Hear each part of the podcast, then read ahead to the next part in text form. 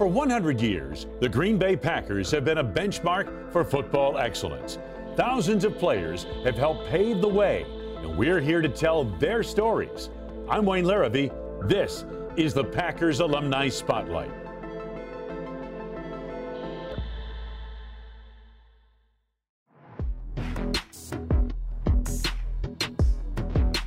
David Martin was the quintessential late bloomer out of Norfolk, Virginia. He didn't play football until his junior year of high school. He loved basketball and ran cross country just to stay in shape. Started playing basketball probably when I got to high school. Uh, my dad was military, so we traveled around Germany. We lived all different places, and uh, my basketball coach told us, you know, we had to do something in the off season. So my sophomore year, I ran cross country. You know, I was really? like, Nah, I ain't gonna do that no more. You know what I mean? So, so the next year, I was like, well, I go sit on the bench in football. You know what I mean? So I wouldn't try to do that. And I was like, nah, you ain't sitting on no bench. So uh, just kind of first preseason game, I mean, little scrimmage, kind of took off from there. So You played wide receiver, though, right? yeah. You must have been uh, a skinny kid at that point in time and fast. Oh yeah, skinny kid, and uh, I was probably 180. it was a long time ago, a lot of pounds ago. But uh, David, it, it kind of took off because you became an all-state caliber player in a very short period of time, right? Yeah, like I mean, my first year, I was probably number ninth ranked receiver in the country at that time after just playing one year of football. So uh, it took off pretty fast. But you love basketball, and so what happened was you you Well, my coach kind of told me, you know, if you look at an NBA team, look at an NFL team, it's 53 guys on the NFL team, probably 15 guys on the NBA team, so the chances to make it NBA versus NFL was, you know, what I mean, a big difference. So uh, I just kind of took heed of that and just went, went with it. so you played in Virginia. You went to uh, Norview High School. Then you went to uh, Tennessee, and as a wide receiver, and played wide receiver all the way through there. All four years. Yeah. Now, Reggie McKenzie, who at the time was uh, in the personnel department of the Packers and an ex- executive, Right. he loved Tennessee Right, players. right, how, how, how much of an influence do you think he had on you coming to Green Bay from Tennessee? Uh, it was crazy because, like, during the draft workouts and pre-draft, him and Jeff Jagodzinski was a tight end coach. It's funny, it's funny that Jeff uh, coached at East Carolina, and he, he recruited me, and he told me, I'm going to coach you one day. You know, he told me that. And uh, and he came down and said, man, so he said, man, I'm going to draft you as a tight end if we get the chance. I was like, all right, it ain't, ain't going to happen. You know what I mean? So then Reggie was down there. It's like, I'm telling you, if we going to draft you, going to play tight end. I was like, all right, I ain't going to be around for that, man. You know, so ended up happening. and Here I am. Well, and you you, you kind of had to grow into the position both literally and figuratively, right? You know what I mean? The, the route running, all that stuff, was, but the blocking is what really I, you know, I, mean, I had to learn. I mean, fast too. You know what I mean? Having to play as a rookie, um, I had to learn that fast, and that was the hardest part to grab. Martin was part of the Packers' 2001 draft class. As he transitioned from wide receiver to tight end, his role model was Pro Bowl tight end Bubba Franks. Bubba, looked like he's about 50 years old, you know what I mean? But I thought he was like so far ahead, you know what I mean? But I didn't know we was like a year apart, you know. So I was like, man, but I learned so much from him because he just had he just had a tight end position like so natural. And, and Miami put out a lot of tight ends, if you remember, you know what I mean? And, and being able to follow behind him and just follow stuff he did, that helped me tremendously. You know what I mean? So I, I- don't even know. I mean, it's hard to play with a three-time Pro Bowler. I, I, every time I get there, you know, you go to Pro Bowl three straight years. I'm like, you know what I mean? So that's, somebody you can learn from. Yeah. Jeff Jagodzinski, uh, your position coach, that's who you become close to in, in pro football, isn't it? Right. Talk about him and how did he help?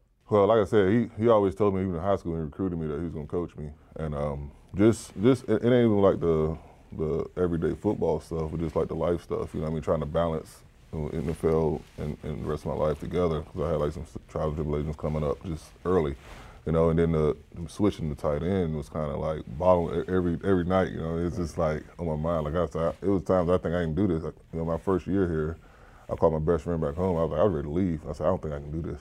You know. You're in Green Bay. Yeah, when I when I first got here, and you know, I talked to Jags, and he was just telling me, you know, just it, it'll be all right. You're doing a great job. Just I said, I, I don't feel like I'm up to par.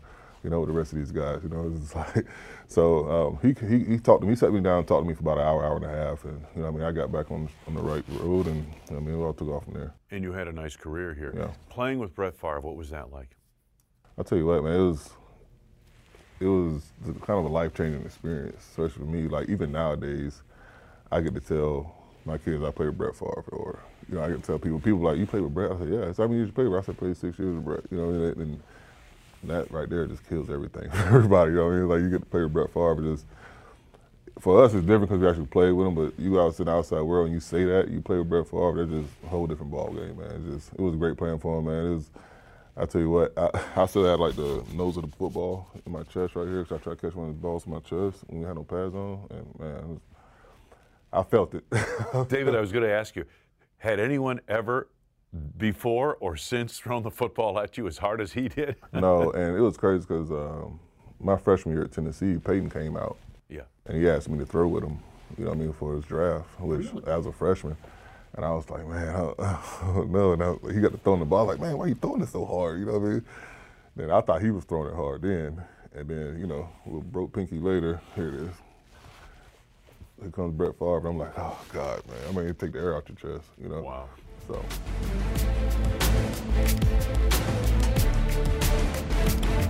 David played on some pretty good teams in the early to mid 2000s, including a couple of 12 and 4 clubs in 2001 and 2002. But the best team he played on may have been the 10 and 6 2003 squad, who came together down the stretch to win five in a row on way to the divisional round of the playoffs.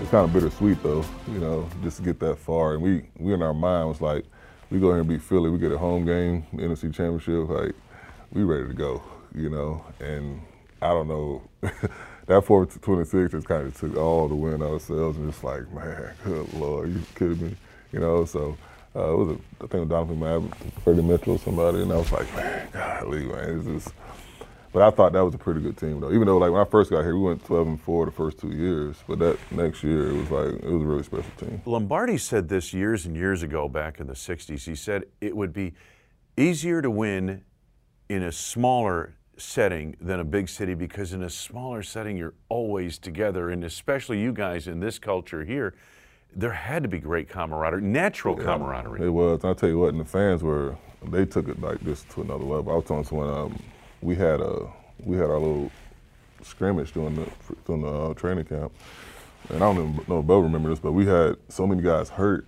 that we didn't we had to go like in no shoulder pads or nothing. We just had helmets for our scrimmage, and we was in Lambeau Field, and it wasn't it wasn't empty seat now, you know. And it's like you look up, you like man, like they really supported us, and it was just like, you know, you don't see that everywhere, and it was really special. Even when I went to other places, man, it was just I'm like, where is everybody? You know what I mean? Like, I get to Miami, like, was, everybody show about halftime. You know, I'm like, man, I'm used to this thing being ready to go. Like, as soon as we come on the field, so it's different here.